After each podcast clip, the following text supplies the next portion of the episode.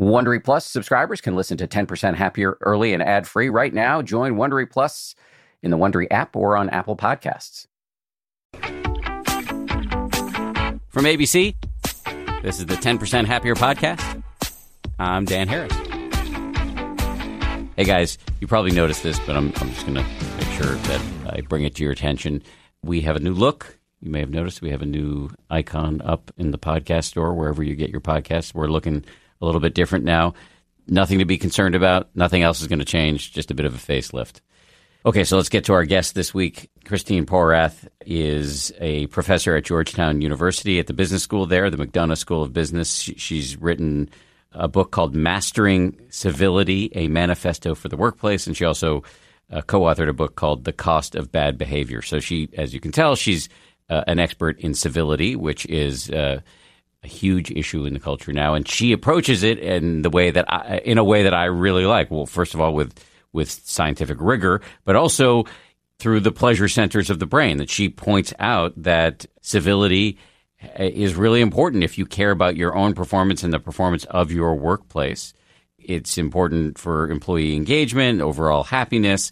She's got a lot of strategies to deal with people who are not civil. How how do you handle that? How do you boost your own uh, civility, and how can meditation help in all of this? I loved this interview, center of the bullseye for in, in terms of what's interesting to me. So here we go, Christine Porath. Great to meet you. Thanks for having me. It's a pleasure. Um, I've been follow- I've, I've invoked your name on the show before, and uh, I've been following your work for a while. So I'm really excited to be sitting across from you.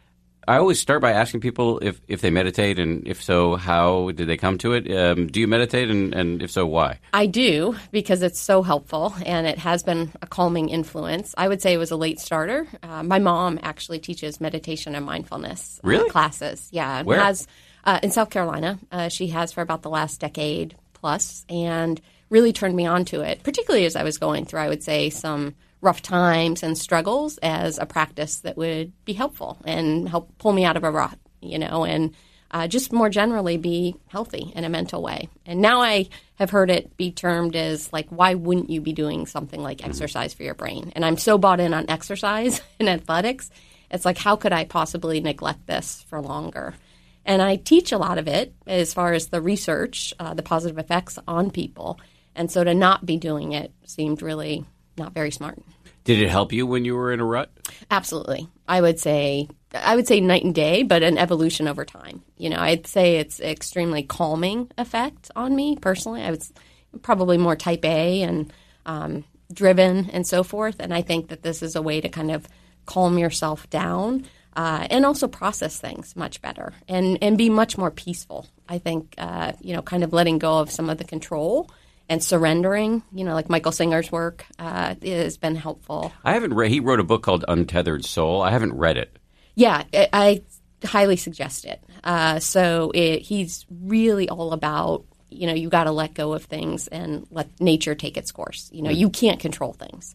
And he started with meditation and got deeply into it and started, you know, a meditation center and so forth. And really changed the complexion of his life as well as you know those around him.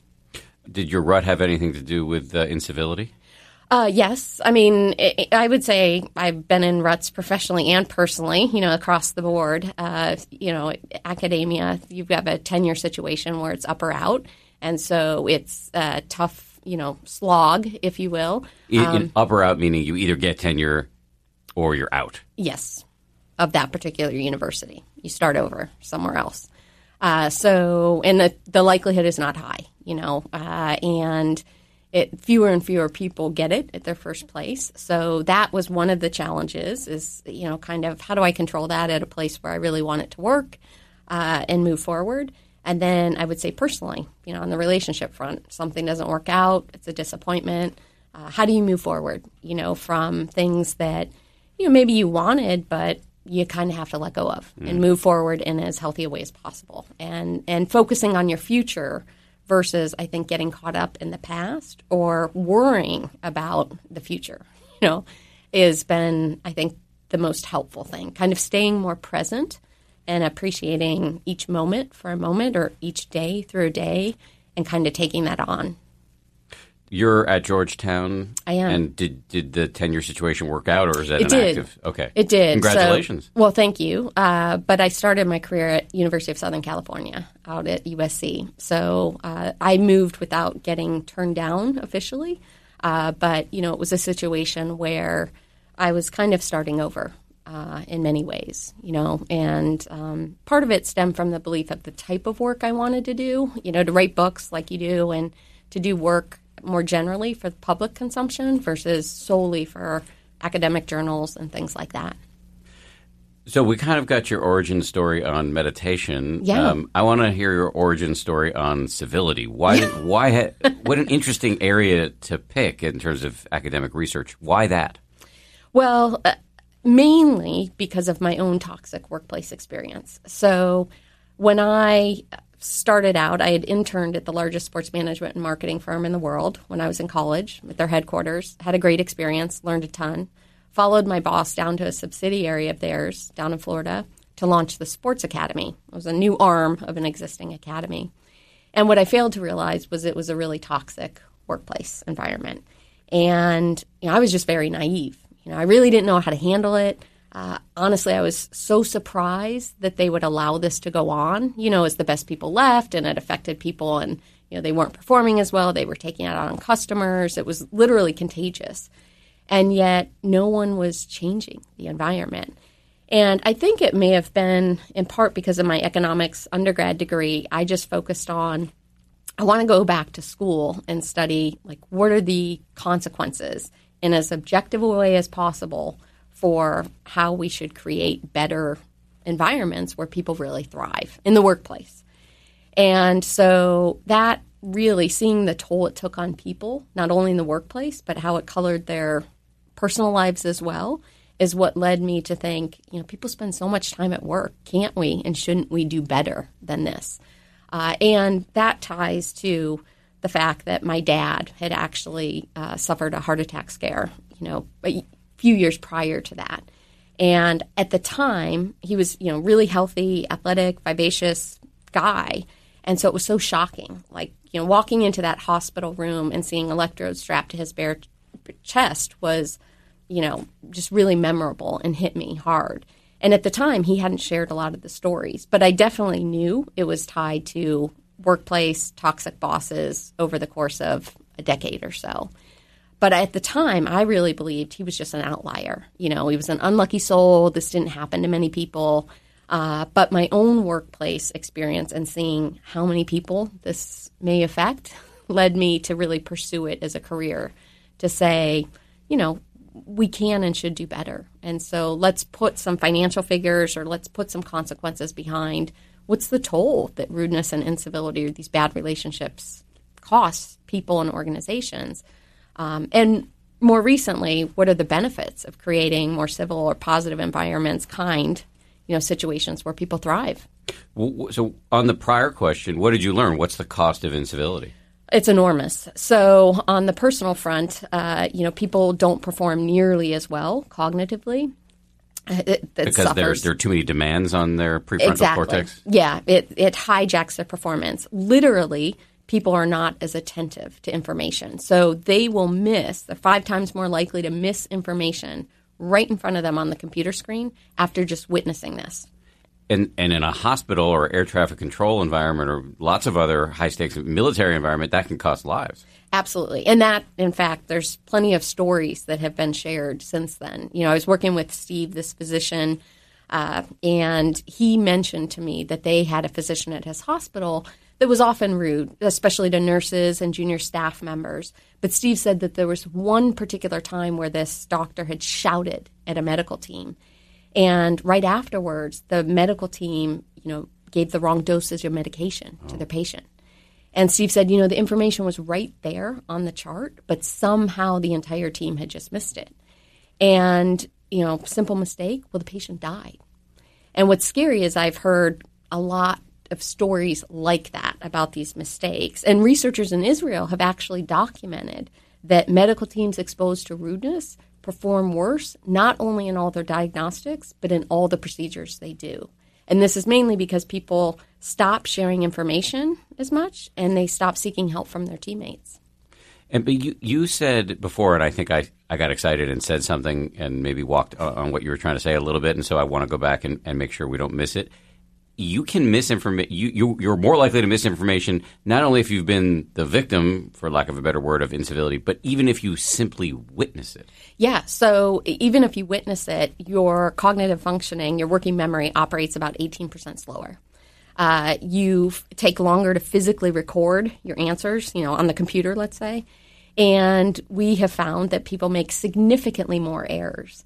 And so this is obviously really important not only in the medical field, but I see this affecting, you know, really all industries where there's thought or, you know, people are counting on using their mind in any way.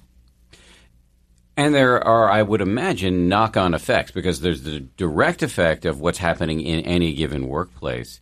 And then there's the knock on effect of what happens to their customers or, worse, patients. Mm-hmm. But then there's what happens when those workers go home and deal with their family. Yeah, and so you know, eighty percent of people actually lose time worrying about this. So that's a workplace cost, but I think also affects you know their personal lives as well. Uh, and we do see that people admit that they take it out on those that they live with or friends with. You know, it's really hard because it flows both ways. You know, so it happens in the organization, people take it home with them, and you know they're nasty to their partner or spouse. Um, they may kick the dog, kind of thing.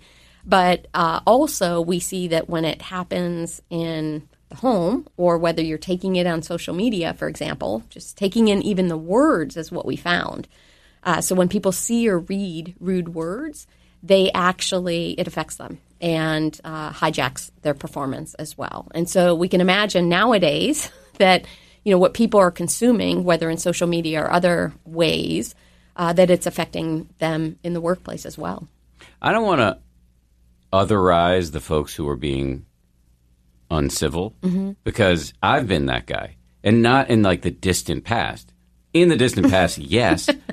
Also in the not so distant past. Right. And, you know, I, I've said on the show before that I got what's called a 360 review. Yeah. A very sort of compassionately done 360 review, where which is for the uninitiated is where you hire a firm and they come and interview people you work for, people who work for you, and your peers. And in my case, I also talk to people in my personal life, like my meditation teacher, my wife, my brother. So 16 people, hour long interviews, and then I got a 41 page report, and the results were horrifying and humbling. And I realized I was behaving poorly, and I didn't even know it. I mean, I knew some of it, but I really didn't know the extent of it. And I can't imagine I'm alone. No, not at all. I mean, one of my biggest learnings, I started this work thinking, gosh, there are some real jerks in the workplace and we need to correct this. And where I've landed is the vast majority of this stems from a lack of self awareness. You know, when we ask people why they're rude, only 4% say because it's fun and they can get away with it. You know, the vast majority, I think, lack information about what are the little things that I may be doing to set people off or that rub people the wrong way. Uh, I think, especially nowadays where people are constantly on, you know, we're not necessarily focused on the other person or how they're reacting to us. And so we may miss that information. But almost all people have blind spots. So uh, Tasha Eurich has done some great work on self awareness. She has a great book, Insight, and a TED Talk. And she has found that 95% of people believe that they have self awareness. You know, they have a good sense of their strengths and their weaknesses, but only 10 to 15% of people actually are self aware. So 80% of people are fooling themselves on any given day. You want to be self aware, get a 360 review. Yeah. I've called it like an autopsy on a living person. It's it's horrifying, and now all of a sudden I'm pretty self. I would have told you I was self aware. I'm Mr. Meditation guy. wow, wow, wow. And you know I was being a jerk. Yeah. and uh, in lots of ways that I again I had some visibility into some of it and no visibility into lots of it. So, is it your view, having looked at this, that that incivility in the workplace and maybe even the culture generally, because I don't know if you look beyond the workplace, is is getting worse? It definitely is getting worse. Sadly, over the last couple decades, uh, we see a rise in incivility in the workplace, and other data, as well as my own, would suggest in society. You know, the vast majority of people are really worried about a lack of civility in society. Uh, and the good news, from my perspective, is when I started this work, you know, nearly a couple decades ago, I don't think it was on the radar of managers and organizations at all. You know, they may have been thinking about sexual harassment or that term. You know, trainings were starting around that, but civility or respect wasn't really something that was talked about or looked at. And now it absolutely is. So I think some of the positives are I, organizations are really bright spots for this because now leaders and companies are paying attention to how do we do better? You know, how do we create these more positive, civil, or kind cultures? Uh, because people do tend to thrive more there. Well, let's talk about that side of the research. I have a million questions for you, Yeah. so I'm, I'm, I'm not going in any preordained order.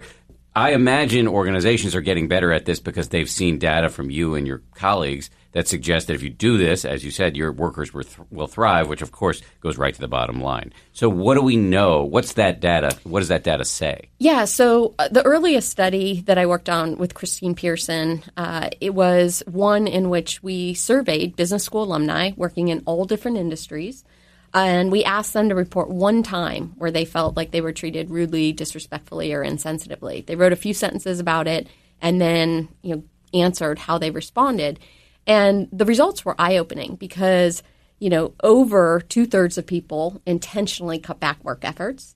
80% of people lost time worrying about the incident, often for very long periods afterwards. And 12% actually left the company as a result of this. Uh, 25% intentionally took it out on customers. And so, you know, it adds up quickly. And so when we published these initial results, we got a lot of calls from organizations saying, How can you help? But Cisco actually took just a few of those numbers and estimated conservatively it was costing them over $12 million a year. Hmm. And a small regional hospital that I worked with recently estimated that it's costing them over $30 million a year. So that will motivate, you know, some change. Now, when we published that, the other thing that happened was academics were skeptical. they said, you know, people are reporting this, but does it really affect their performance?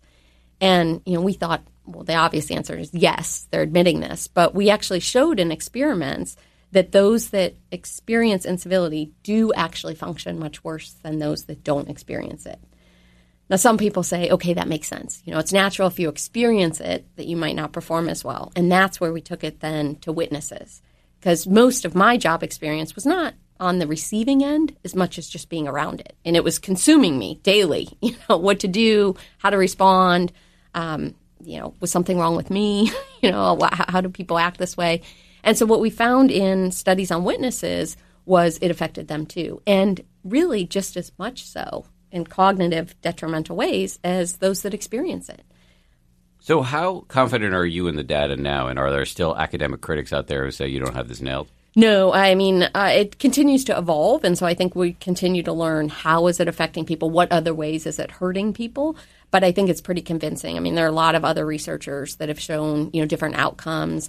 Uh, other things that we learned is that people are far less creative when they witness incivility. Uh, they are they are much more likely to think in aggressive and dysfunctional ways. So we, for example, one of the tasks we give them is a brainstorming brick task where they uh, have five minutes to come up with as many ideas for how to use a brick. And witnesses will come up with things like sink a body in a river, attack, torture, kill someone, you know, smash the experimenter's face, you know. uh, People who have witnessed incivilities are more likely. to- Oh yeah, uh, yeah, and the list goes on and on. You know, and so uh, what we have seen is that it's really detrimental. The other thing that we've learned is that w- even just witnesses are three times less likely to help anyone after seeing incivility. Not just the person that was rude, but anyone. And so you can imagine if this stuff goes on in a culture, you get people that aren't as good as collaborating, right? And so I think that there are just a lot and lots of consequences, not to mention the fact, uh, you know, stress, health consequences, and so forth that affect individuals. So, okay, so what can be done about this? And when I, I ask that from, I want to dive into it from several different angles. What can organizations do? What can individuals do in terms of dealing with lack of civility in their workplaces? And what can individuals do who might be the source of that incivility? And mm-hmm. it's probably, it may be you, listener, even even if you don't know it. So let's just start at, and I'm, I may have even left good questions out. I'm sure you'll direct me if I have. But let's just start with what can an organization do? You said you were working with organizations who want to deal with this. What what are they doing? Yeah, well, I'd say concentrating in four main areas. One is uh, you know recruiting and selecting. That's probably where you get your biggest return on investment. Like if I were to say focus your attention, I would say, you know, do not select more uncivil people into She's pointing at me. no, no, no. into your organization because it, you know, sadly, what we've learned is this stuff is like a bug or a virus, you know, and it spreads very quickly. And so being cautious on the front end, you know, and really doing your homework, going beyond the three references or, you know, references tend to be about bosses. And really what we know is people kiss up and kick down. Yes. So if you're you know, looking to select someone, you might look at what do people that report to them think about them, or what do their peers think? How did they treat the parking attendant, the secretary, the coordinating person for their interview? That's where this stuff tends to show up. And I would say it's so worth the investment to do your homework um, because it's just too costly not. And beyond hiring? Yeah, so I think you know, Uh, for example, I heard about a hospital. I read in your research of a hospital or some somewhere. I think maybe in a TED talk you gave. I can't Yeah. remember a hospital that included that had a, a rule that was sort of spatial in nature. Yeah, so that happened to be the 10-5 way. Uh, Ochsner Healthcare System in Louisiana started that, and the whole idea was that if you were within 10 feet of someone, you were to make eye contact and smile, and if you were within five feet, you were to say hello. And what they found is that civility spread, patient satisfaction scores rose, as did patient referrals. So it really showed just the contagion of how this stuff works. So, so the, I think one of the positive things is small actions do matter. But can't that become like a nanny state of you know? Yeah. Yeah. Mary. Poppins. Yeah. I don't think it can be a rule, right? It can be a suggestion that we think about how we show up. And of course, there were some doctors that were less than thrilled, you know, when this was announced. Like, you can't make me. I don't have to, you know, kind of smile and show up differently. Um, but I think more generally paying attention to the culture. And so, kind of the second area that I would highlight is what I call coaching. And that that includes the setting expectations. It doesn't have to be something strict or some rules or whatever, but what are you striving for? You know, what do you believe in? The respect, the you know, the staying away from unconscious biases, the uh, niceties that you would strive for and hope for, uh, positive collaboration, things like that. So, setting expectations, I would say even training. So, one of the things that I and many others have found is that training in this stuff has actually shown to have improvements uh, for people and that people are much more satisfied. Um, Interesting, because a lot of one of the critiques of you sometimes hear diversity training Mm-hmm. criticized as maybe even backfiring in some cases. But it sounds like civility training can work. It can, and it's interesting because I get a lot more inquiries from now vice presidents or people that are responsible for diversity and inclusion. And I think the idea of just respect is a little bit more maybe palatable to most people. So they're not as defensive about, like, you know, the fact that they may not be biased or something like that. Like, I think that there's a little bit more uh, rallying around the idea that we can all get on board with people should be treated with respect and dignity, or most of us would get on board with that message. And so, trying to show the um, benefits of civility and respect has been one that organizations, I think, are embracing more and more. And I would say that holds true on an individual level. Um, I don't have any data, but you probably do. But I just my data is all just experiential. I would say to the doctors at that uh, healthcare uh, center or organization that you were working for. I mean, I get it. I, I grew up in. An, this is going to pick up on several of the threads of what you've just said. I grew up in this organization where we're sitting right now at ABC News. I've been here for more than 19 years. On this floor, a couple hundred feet away from us, sat a guy named Peter Jennings, who was a legendary news anchor who I loved and still love, but was really difficult and mean sometimes. And uh, that spread through the entire environment. It wasn't just Peter's fault. There were lots of mean people around at that time. And that combined with my character, caricaturological deficiencies led to me sort of not knowing that I was walking around not being as nice and attentive as I ought to be. And as it turns out, in my experience, upping your game in this way just improves your day. It improves your inner weather in ways that are really dramatic. So, is there any data behind that?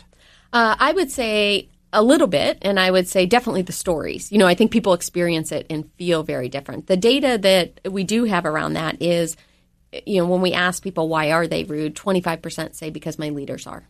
So leaders are role models, and people look up And whether they're conscious of it or not, they're role modeling. You know, the Peter Jennings of the world in your case, and other organizations it's top leaders that may be toxic. You know, and most people assume they may have gotten there because of that behavior, not in spite of it, which is what we would hope would be the message that people would take. And so I think, you know, what I, organizations are trying to do now is not only, you know, have this in their mission statement and have it be an expectation, but make sure the role models, the leaders, are buying into it and actually leading by example. But isn't part of the problem when we're talking about Peter, and I don't want to pick on him too much, especially since he was an amazing human being in many, many ways, but he, he did have some flaws, and, and they did include a lack of civility, if, if we're being honest about it. But I think part of the issue with Peter, and I've seen this with a lot of very powerful people, is you're surrounded by yes men and women, yes. and you don't have any, nobody's giving you the feedback that hey, you know this is not cool. I wasn't getting that feedback yeah. until I, I I only got the 360 because I thought it was a good narrative technique for a book I was working on about compassion. I had no idea it was going to be so devastating. so I wasn't looking for this feedback really because yeah. I thought I was doing okay. And uh, but I think that's because I I am a person with a lot of power and privilege in in the culture, and nobody really it's not comfortable to come up to somebody like me and say, hey, you know, you were kind of a jerk there. Yeah, it, was really interesting. Over a decade ago, I had a friend that was a VP of a you know top organization, and she shared with me. She said, "I feel bad for people as they rise up in the organization," and I'm thinking, I don't understand. you know, where's this going? And she said, because as they rise up, they get less and less realistic feedback about how they're doing, you know, and certainly to improve themselves. And so the whole idea, is your 360 illuminated, is that that's really helpful to most people because otherwise, unless it's anonymous, people are not going to report on you. oh, on yeah, you. mine was anonymous yeah. for the record. and and so it was as a consequence very harsh. It was also very kind. There were yeah. this was a very skillfully done 360 where I heard about my strengths and then a lot about my weaknesses. But and and I I'm you know I don't know that everybody can get one of these because it's hard, and I don't know that they're always administered well. But it was astonishingly helpful. Yeah, 360s are enormously helpful in this area, in part because, again, people are much less likely to ever report. Like when we did that first initial survey, well over half of people said that they never told anyone in the organization about the incident. So, of course, nothing's going to change if they're not finding out about it. And so 360 is a great source for this because ideally it is seen as protected feedback and, you know, the source isn't going to be revealed. I think it varies as terms of how helpful it is if people really feel like it's anonymous and whether it's a culture of feel, fear or not. So I, I do think you have to do some setting the table to get people to really be honest. Uh, but to your point, if an organization or a team doesn't have the resources to do a skilled 360 like you were able to do, uh, one of the things that I found that has worked really well is peer feedback. And there's even a hospital that I'm working with where physicians are going to be giving each other peer feedback. And those that they work with are going to be in an informal way providing more peer feedback. And we're, we're measuring this now, but we're going to see if that makes a difference. I suspect it will, given what else we've seen happen. But uh, it's something that you can do even really informally. Like in the book and on my website, there's a some team resources. And I just suggest that if you're working in a team, you might have a conversation about this stuff. And it can be as simple as starting with, you know, what are three things that you do well and, you know, that you should continue doing that help you and your team or your organization? What are three things that you could work on? You know, and it could be a, an index card, you know, and you just go over that. Uh, and I think that has, I've been told, really helpful because teams that have the courage and trust each other and will share, uh, you know, improve areas of improvement, it really is helpful. So feedback is a gift. I think it's something that most of us are uncomfortable with negative feedback, and so we have to work on. Uh, Kim Scott has a wonderful book called Radical Candor, and I think that's the sweet spot that we're striving for. And what she talks about is if you care personally and you've shown through little things that you know you like people and you want them to do well and so forth uh, you can give more direct and candid feedback so it's care personally challenge directly and i think that ideally you're doing that because what i don't want the message to be is civility is just about being nice you know and sugarcoating things or um, that because i think that there needs to be a balance with you know, providing people with the developmental and constructive criticism that you just described, even on your 360. That's been helpful. So you just very gracefully walked me up to the next point I wanted to get into, which is what what kind of what can an individual who's in a toxic environment do about it? So you're talking about radical candor. Let's just get specific. Just say you have a boss or a coworker. And I think those are actually probably two very different scenarios. Who's being a jerk? What can or should you do? Well, ideally, you would provide the feedback to them. Um, a lot of people don't feel safe doing that because, like you said, it makes a difference. If it's a boss, I might not be comfortable with that. If you can get yourself comfortable, one way that you could approach that is to ask them for some information about strengths and weaknesses of you, and then to try to offer up some information on strengths and feedback for them. Um, that would be one way to open it up a lot of people are still not comfortable with that, and so it might be going to a director of HR or that person's boss or a mentor to figure out like what's the workaround? How do we get this information to them in a way that I'm safe?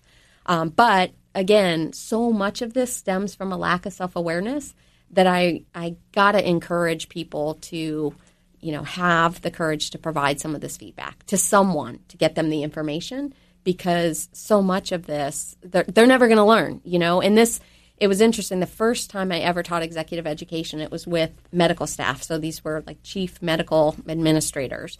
And i wasn't sure how this session on civility was going to go. And i had a you know lead doctor speak up and say you know we just started 360 feedback and i never realized that people thought i was such a jerk you know that they hate working for me and honestly, he had a very direct military like style about him. So I wasn't surprised just given kind of his tone. But he said, you know, I just thought that I was training them the way that I was trained. Mm. Like he was being so authentic and saying, I was doing the best that I could for them. Like I got this great training, and so I was passing it along. But, you know, there may be generational differences or they may be differences in norms. You know, this guy was in his early 60s probably. So things that may have changed from when he came through that same medical training system. And so I think the idea is if you can get them feedback somehow, that would be the goal. And if you can't get them feedback? If you can't get their feedback, I think it's really important that you focus on protecting yourself um, and often by avoiding them.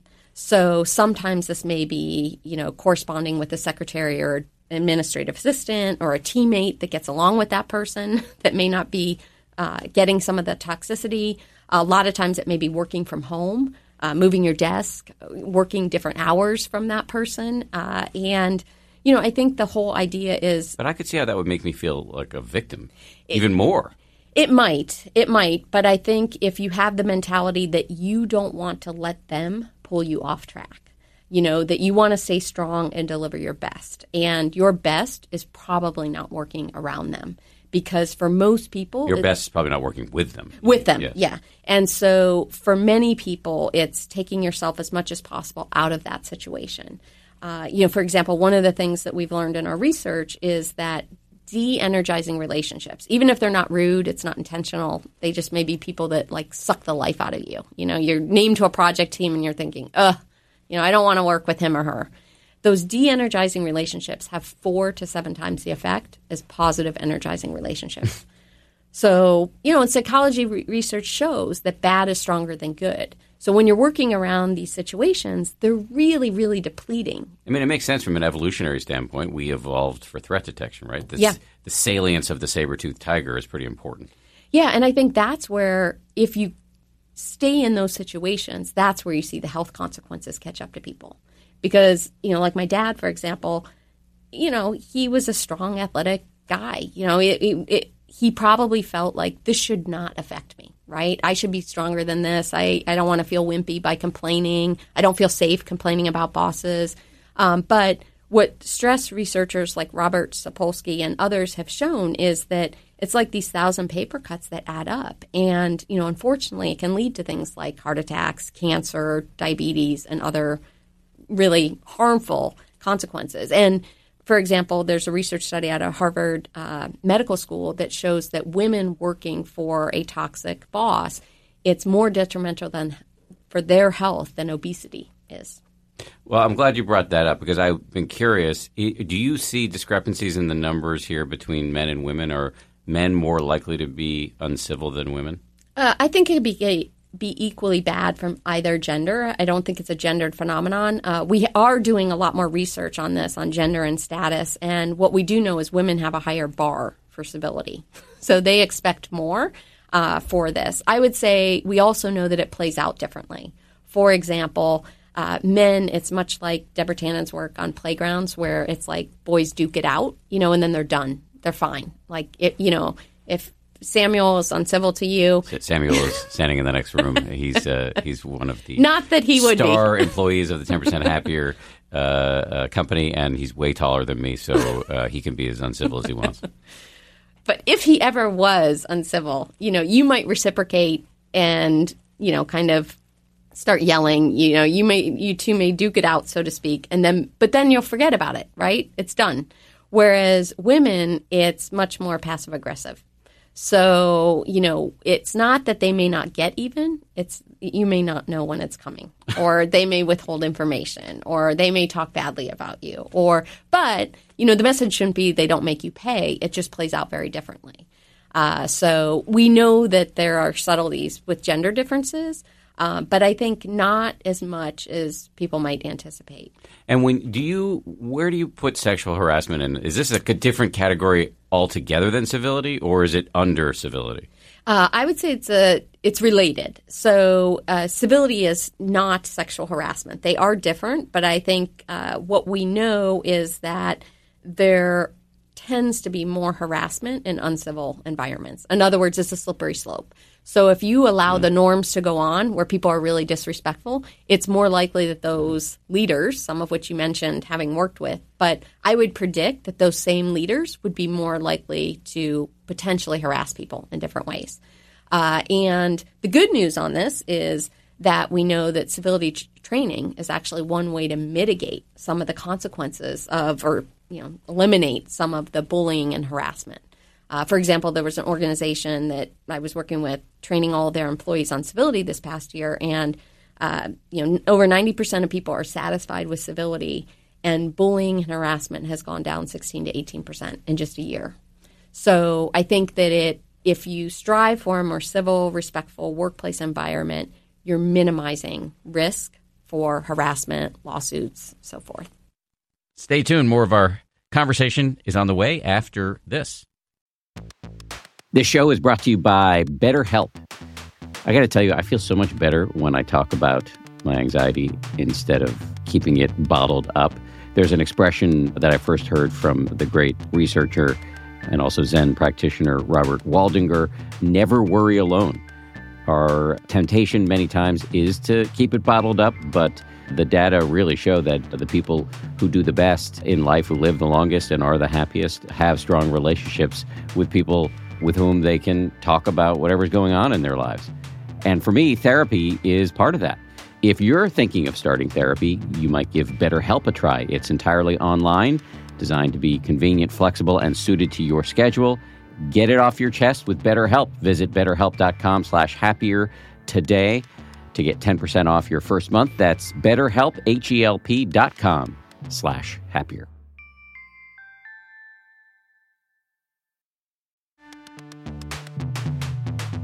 As they say at Amica, empathy is our best policy. Whether you need auto, home, or life insurance, they're ready to help you protect the things that matter most to you.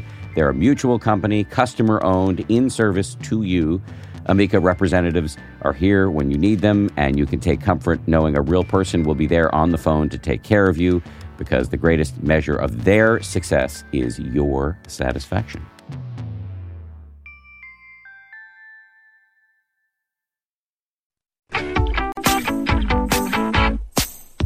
All right, let's get to the what I think is probably one of the most important things to discuss, which is most of us.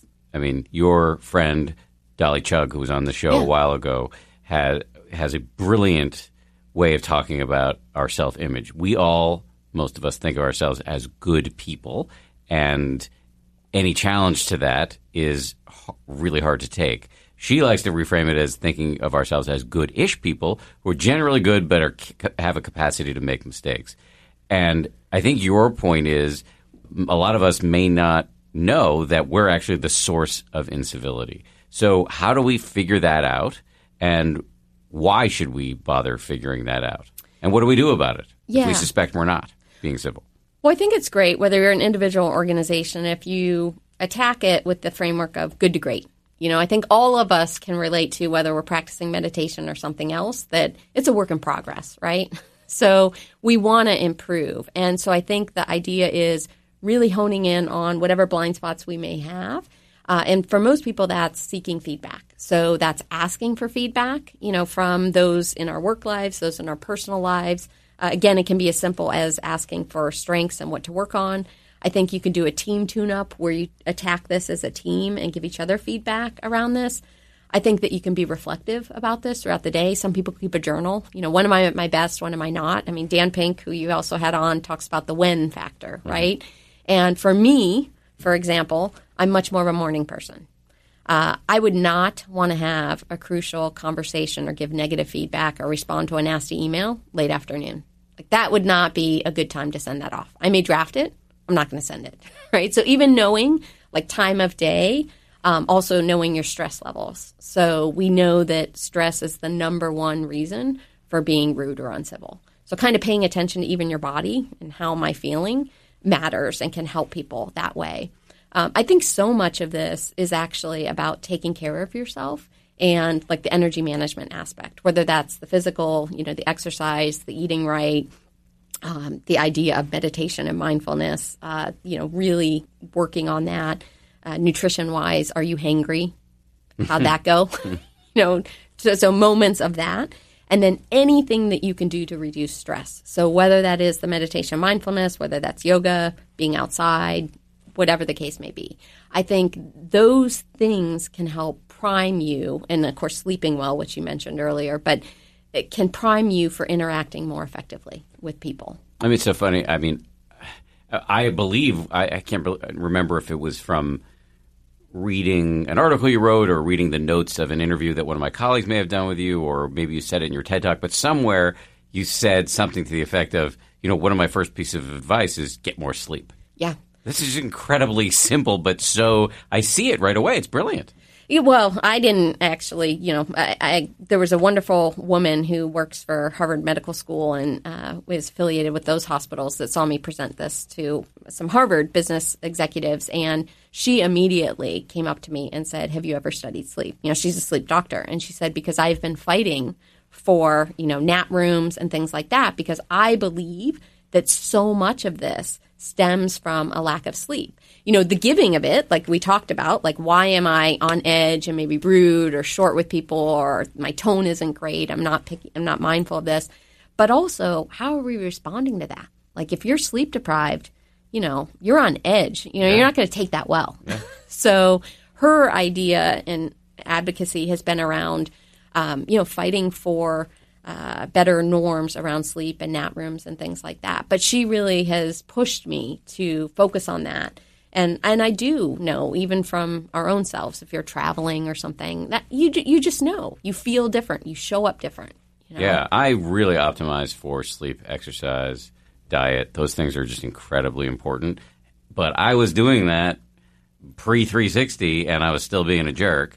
And I'm still, I'm sure, being a jerk in lots of ways that I'm unaware of. This is a lifelong issue. I will say that one of the things that's been really useful for me in terms of, of trying to improve my behavior, well, I'd say two things come to mind. One is the self awareness, Yeah. having very specific feedback, seeing where my weak spots are. For example, like I wasn't following the 10 5 rule. I would often be so stuck in my own head that I wouldn't give people basic affirmation.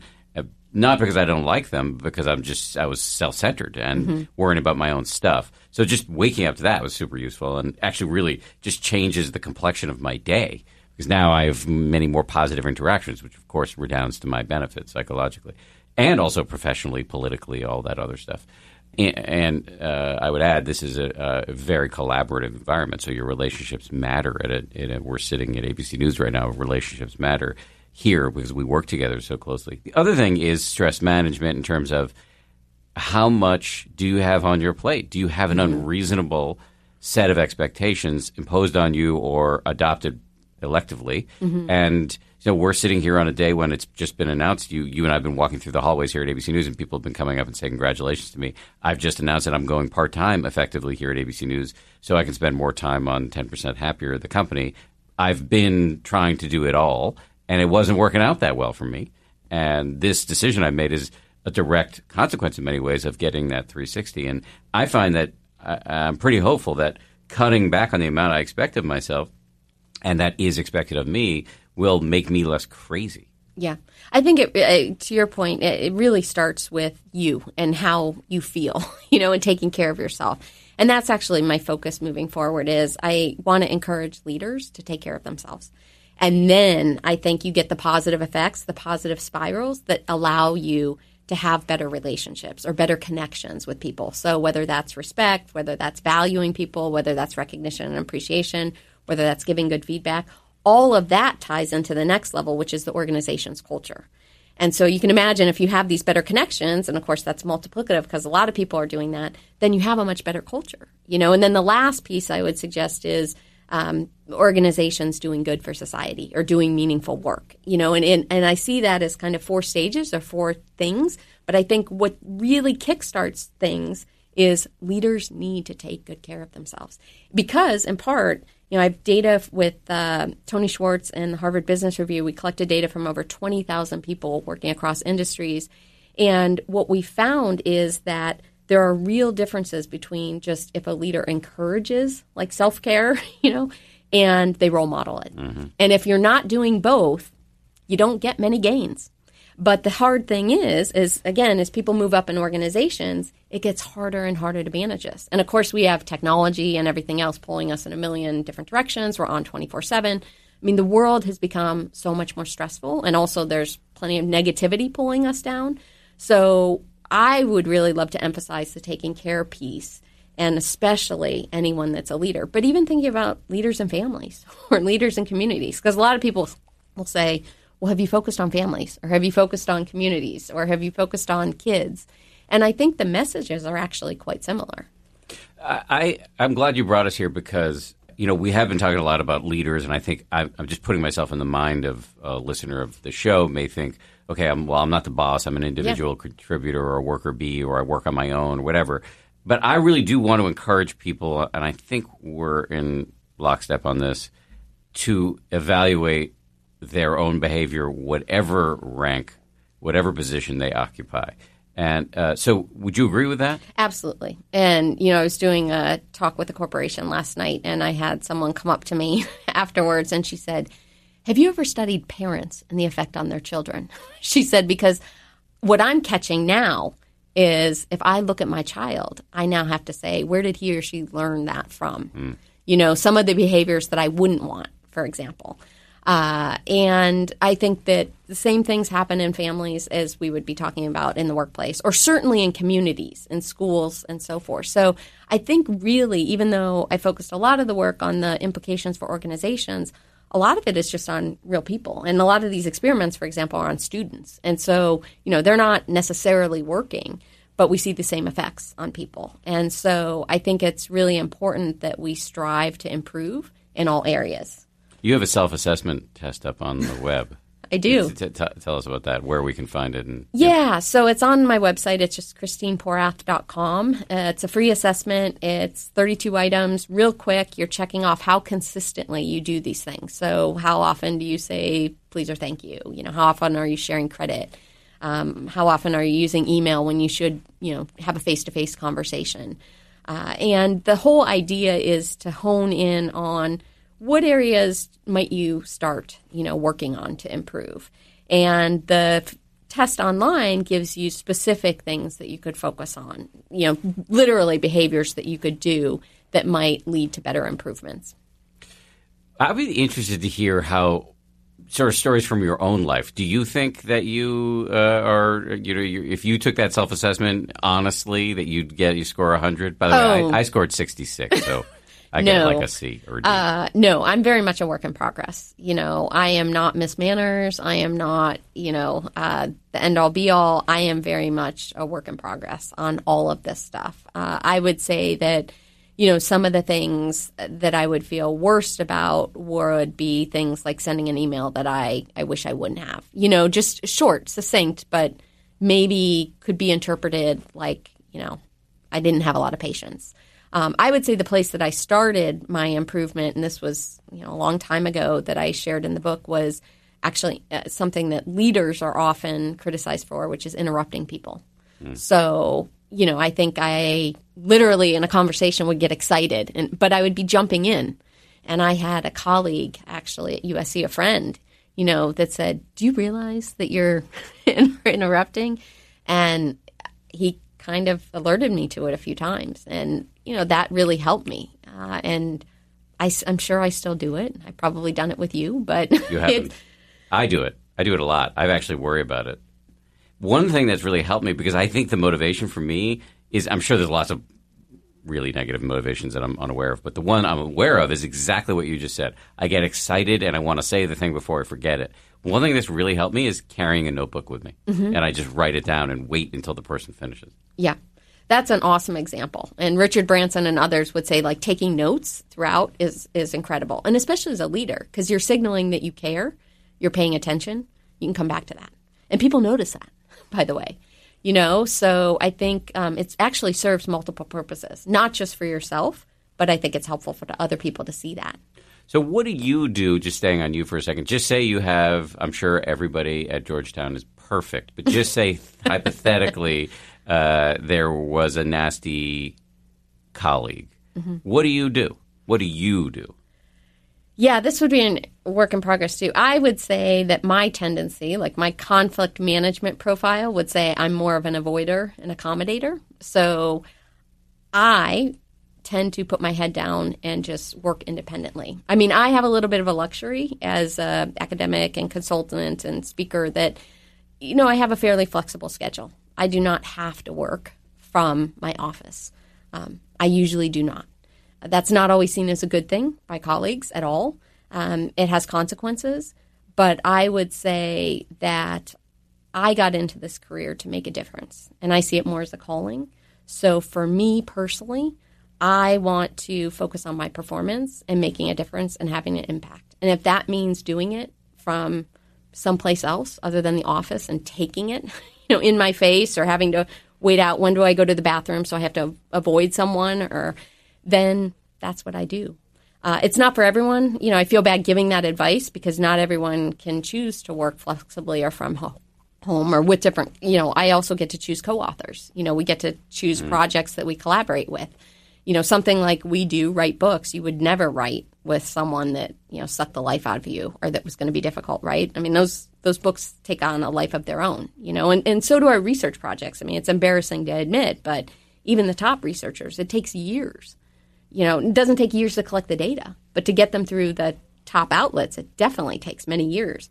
And so I'm now much more careful with like who do I want to spend my time with? You know, I think also as you get older and all the meditation practices and so forth set in, you start to realize like life is short. You know, how do I want to spend my time and energy?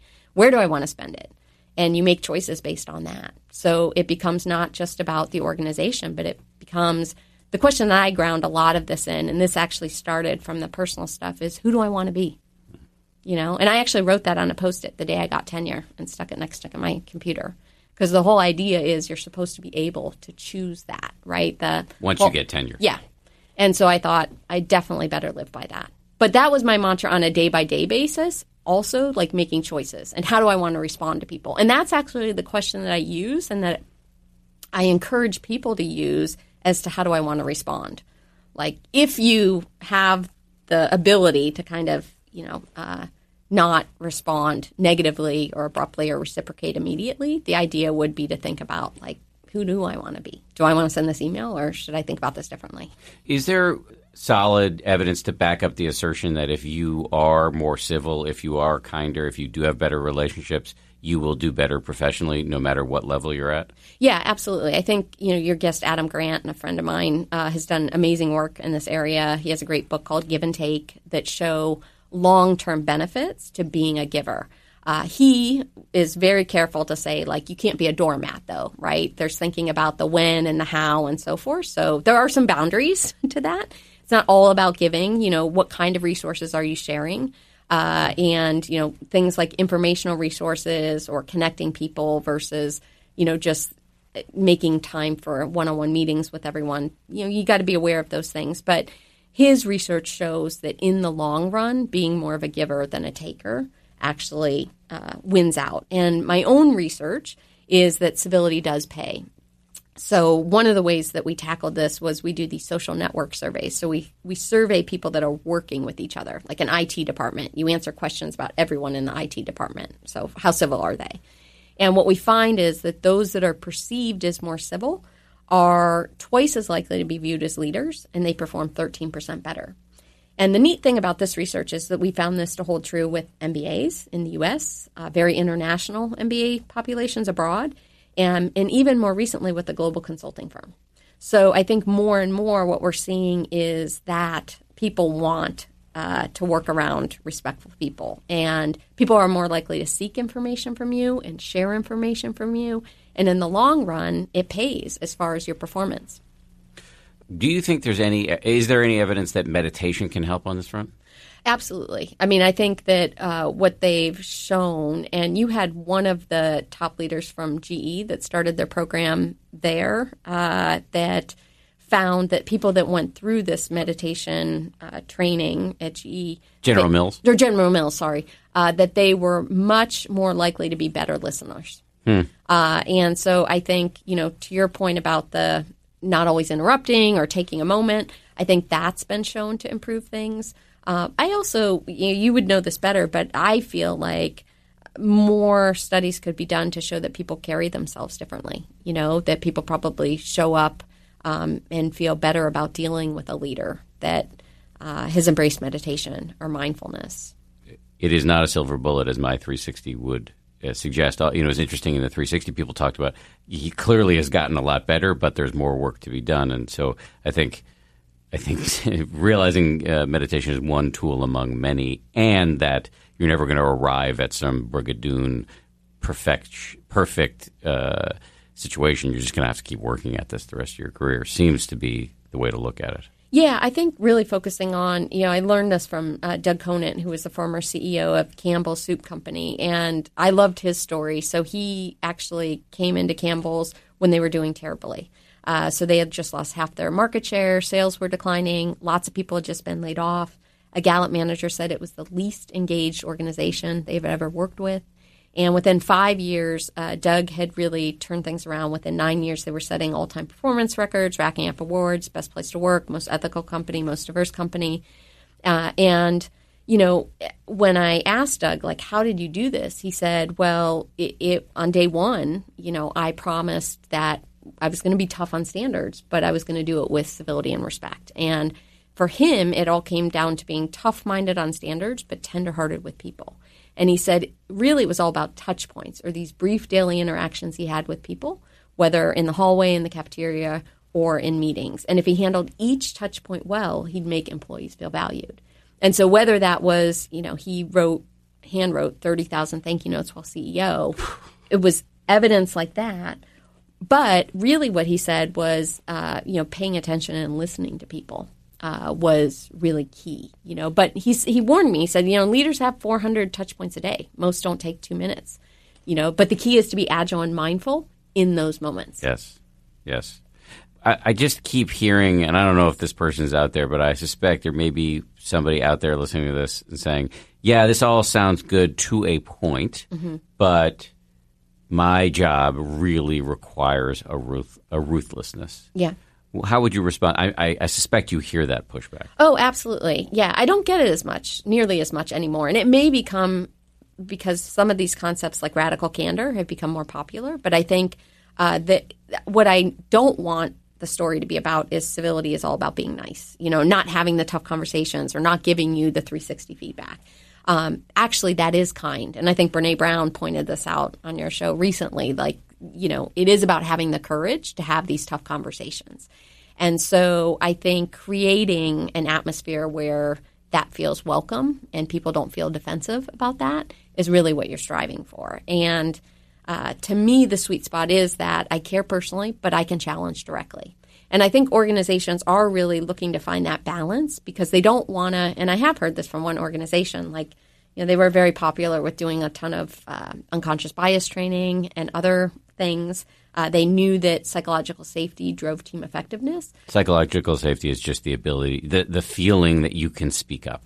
Yeah, th- there's a sense of trust and respect. I feel comfortable Yeah. giving you that tough feedback Yes. or um, bringing up an issue that I care about or throwing out a crazy idea because it's cool. You know, I can take it if you say that's crazy. Uh, I'm okay with that. But I'm not going to sit here and withhold this information. And uh, that particular organization wanted to make sure that they hadn't gone too far.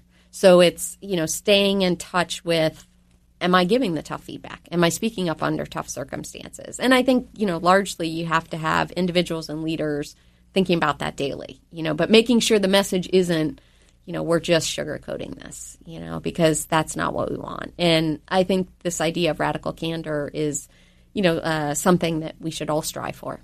Is there something that I should have asked but didn't? I- don't think so. I mean, um, I know you're working on kindness, and I think that that's really needed. And I hope that that improves things because I think we're not in a good place uh, in society or in a lot of workplaces. And I think we can and should do better.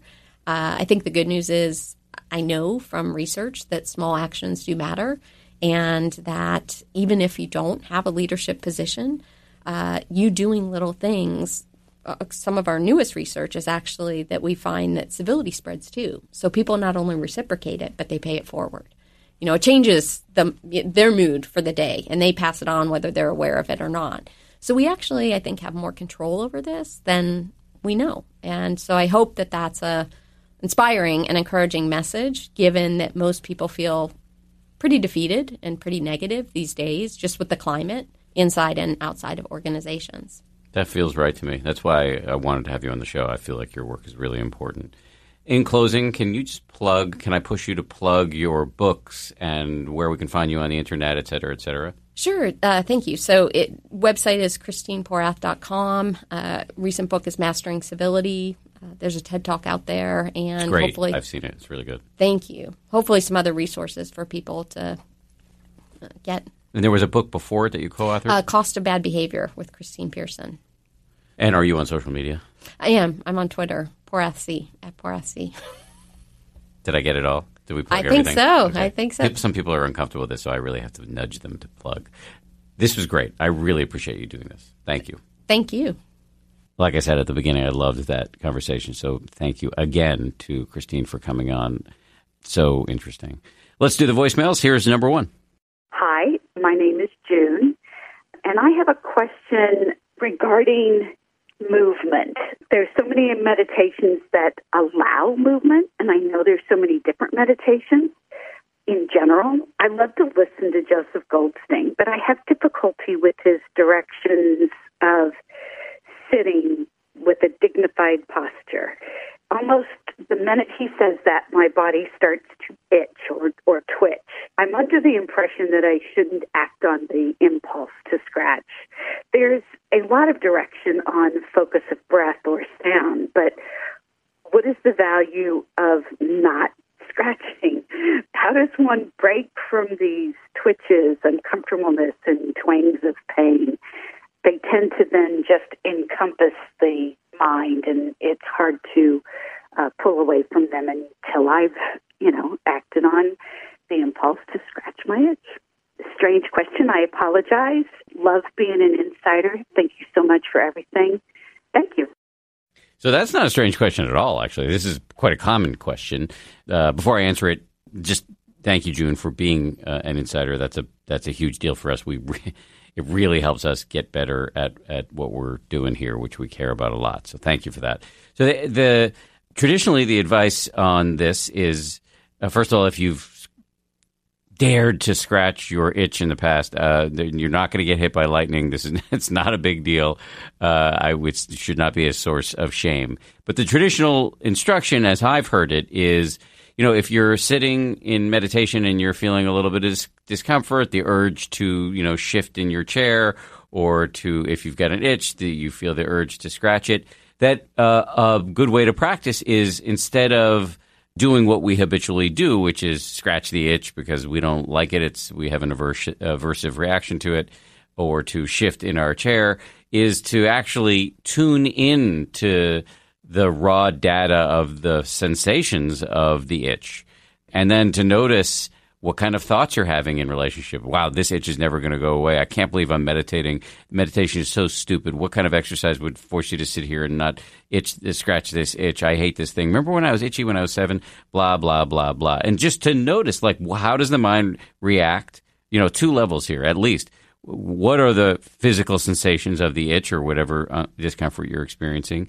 And then what does our mind do in reaction to uh, these sensations. And there's a lot to be learned from that because we are kind of on a, a string all the time in our lives when we're mindless, just being yanked toward things, you know, blindly going toward things that feel good and running away from things we don't like.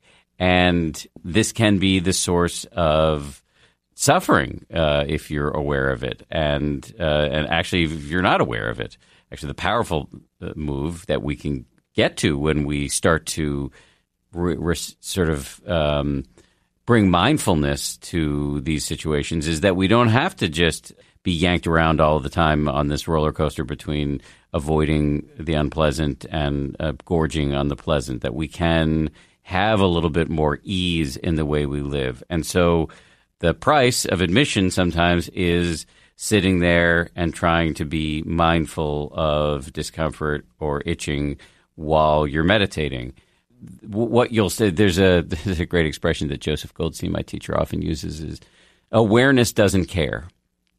In other words, aversion may be coming up in your mind in these situations, but the raw awareness that undergirds all of your emotions and desires and thoughts, the raw awareness that holds it all has no preference.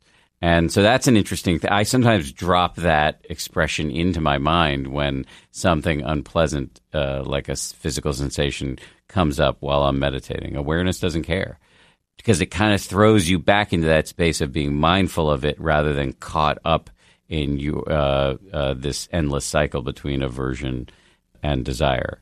So, just to be clear, if you are sitting and, and experiencing uh, a significant amount of pain and you think you're going to hurt yourself, do move or get up. So, the, the goal here is not to hurt yourself. But if you think you can be with it, I think there's a lot to be learned about the way the mind works. And another thing, uh, to steal from Joseph, he's got this thing, uh, this phrase, in order to mind you might notice that you're actually sitting there on some level being mindful of an itch or a pain in your knee. But actually, if you look closely, there's a, a thin layer of aversion there because you're being mindful with in order to make it go away. And so just noticing, well, uh, is this, how mindful am I really being? Because there, you know, it can get deeper. And so just that phrase, in order to, might, you know, now that you've heard it from Joseph via me, might surface, I've found that it can sometimes surface at, at opportune moments in meditation. Thank you, June. Let's do voicemail number two. Hi, Dan. My name is Claire, and I live in St. Paul, Minnesota. I'm an avid listener to your podcast, and I'm very happy to be a podcast insider as well.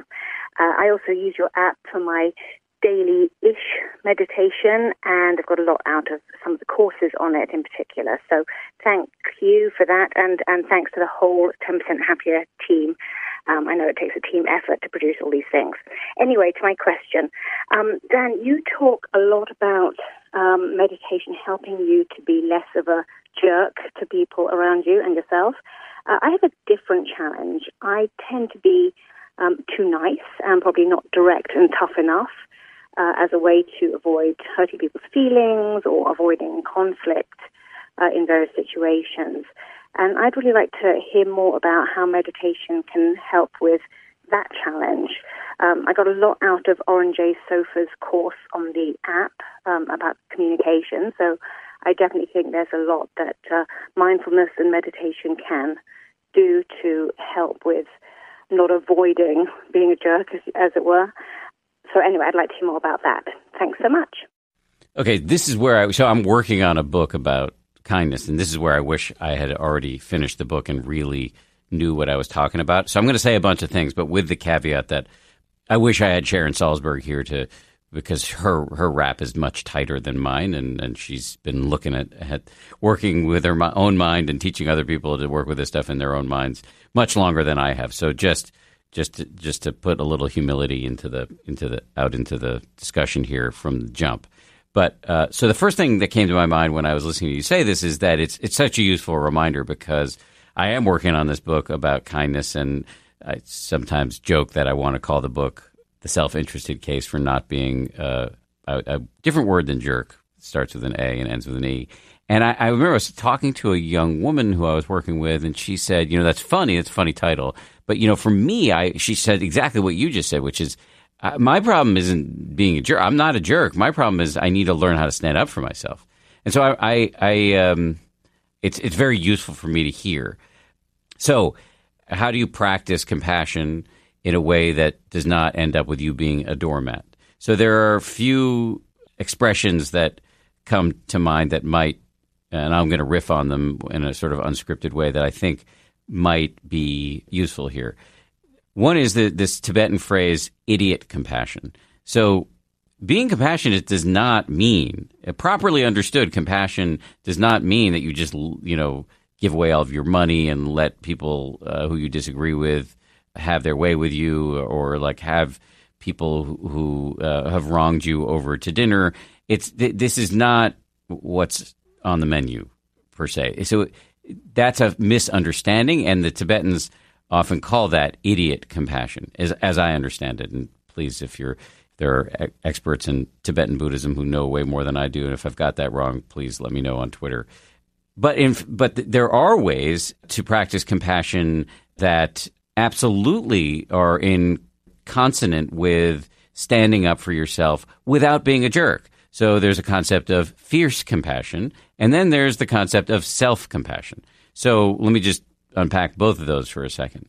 So the fierce compassion thing is that you know sometimes if something is unjust in the world, a certain amount of ferocity is what's called for, and that doesn't have to come out of a place of hatred, and maybe not even out of a place of anger. Yes, there may be some anger there, but it's an open question for me at least to how useful anger is.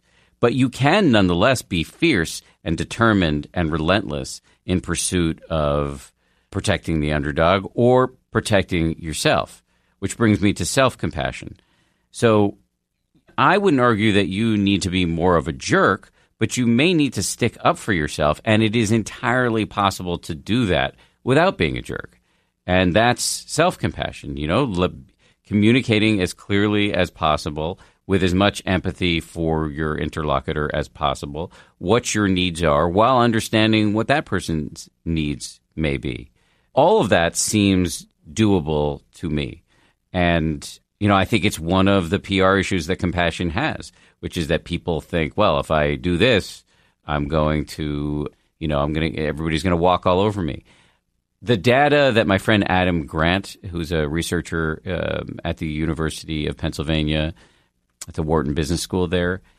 He's come up with, he's studied the workplace and he's found that there are three types of people in, in his schema in the workplace givers, takers, and matchers. So givers are, are very generous in a workplace environment, takers not so much, and matchers are kind of transactional.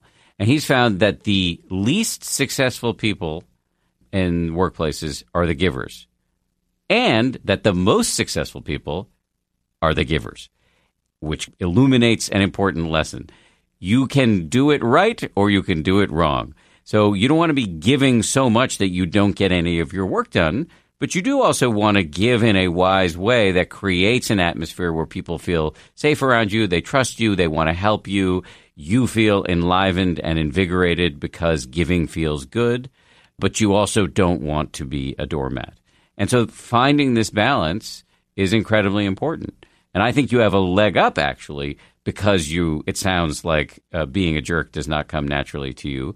But what you need to learn how to do, perhaps, uh, based on your voicemail, I don't know you, but perhaps what you need to learn how to do is be better at protecting yourself, being fierce in defense of uh, the the more vulnerable, and being fierce on your own behalf to make sure that you're getting what you need and you, you're not being treated unfairly. And doing that does not require being mean uh, or cruel. Whereas the great Sharon Salzberg has said, it's possible to compete without being cruel. I hope that uh, I, have been, I've been trying not to ad lib my answers recently, but for reasons that are not going to be interesting to you, I'm ad libbing the answers today. So, but I, I, I didn't prepare for that in advance, but I hope that what whatever came out of my mouth was useful, and I really appreciate the question, and I also appreciate you being an, an insider. As we close here, two things. I want to make an ask that uh, I used to say this at the end of the podcast all the time, but I've kind of fallen off. When you know, it's kind of perfunctory for podcast hosts to say at the end, please rate us or review us or share us on social media because all that stuff really does matter. It helps us grow. But uh, let me just hone in on the sharing piece for a second. If you if you're up for it and you're feeling inspired to share, maybe there's an episode that really has meant a lot to you. If you feel moved to share it with an individual or many individuals or on social media, I think that would be great for us. Um, you know, the podcast is doing great, and um, but we could always, as uh, I've, I've quoted this expression on the show before, but in the words of a Zen parable, everything is perfect, but could but it could also use a little improvement. So we'd, we'd be always be happy to grow more, and I think sharing might be an interesting way to do that. So if you've got the time and the motivation to do that, that would be awesome. Uh, before I go, big thank you to all of you for listening. Big thanks to the people who make the show possible, including uh, Samuel Johns, Grace Livingston, the inimitable Ryan Kessler, and Mike D, who's working the boards today. It's Debusky, right? Mike Debusky. Really appreciate it. See you guys next Wednesday.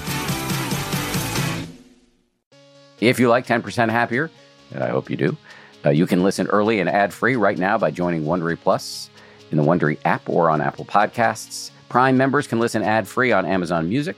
Before you go, tell us about yourself by filling out a short survey at wondery.com/survey. Once upon a beat. Remember those stories and fables that would capture your imagination and you couldn't wait to see how they would unfold? And now, when you read them as an adult, you think some of these old tales could use a fresh spin. We have a perfect podcast to bring you the stories you remember, remix, and reimagine for the kids in your life today. Join me, DJ Few, and my trusty turntable, Baby Scratch, as we spin up new tales in the New Kids and Family podcast, Once Upon a Beat. Yeah. Wondery and Tinkercast are bringing you a jam packed, music filled weekly party where hip hop and fables meet. It's Once Upon a Beat. Follow Once Upon a Beat on the Wondery app or wherever you get your podcasts. You can listen to Once Upon a Beat early and ad free right now by joining Wondery Plus in the Wondery app or Wondery Kids Plus in Apple Podcasts. Once Upon a Beat. For more than two centuries, the White House has been the stage for some of the most dramatic scenes in American history. Inspired by the hit podcast American History Tellers, Wondery and William Morrow present the new book, The Hidden History of the White House. Each chapter will bring you inside the fierce power struggles, the world altering decisions, and shocking scandals that have shaped our nation. You'll be there when the very foundations of the White House are laid in 1792, and you'll watch as the British burn it down in 1814. Then you'll hear the intimate conversations between FDR and Winston Churchill as they make plans to defeat Nazi forces in 1941 and you'll be in the Situation Room when President Barack Obama approves the raid to bring down the most infamous terrorist in American history. Pre order The Hidden History of the White House now in hardcover or digital editions wherever you get your books.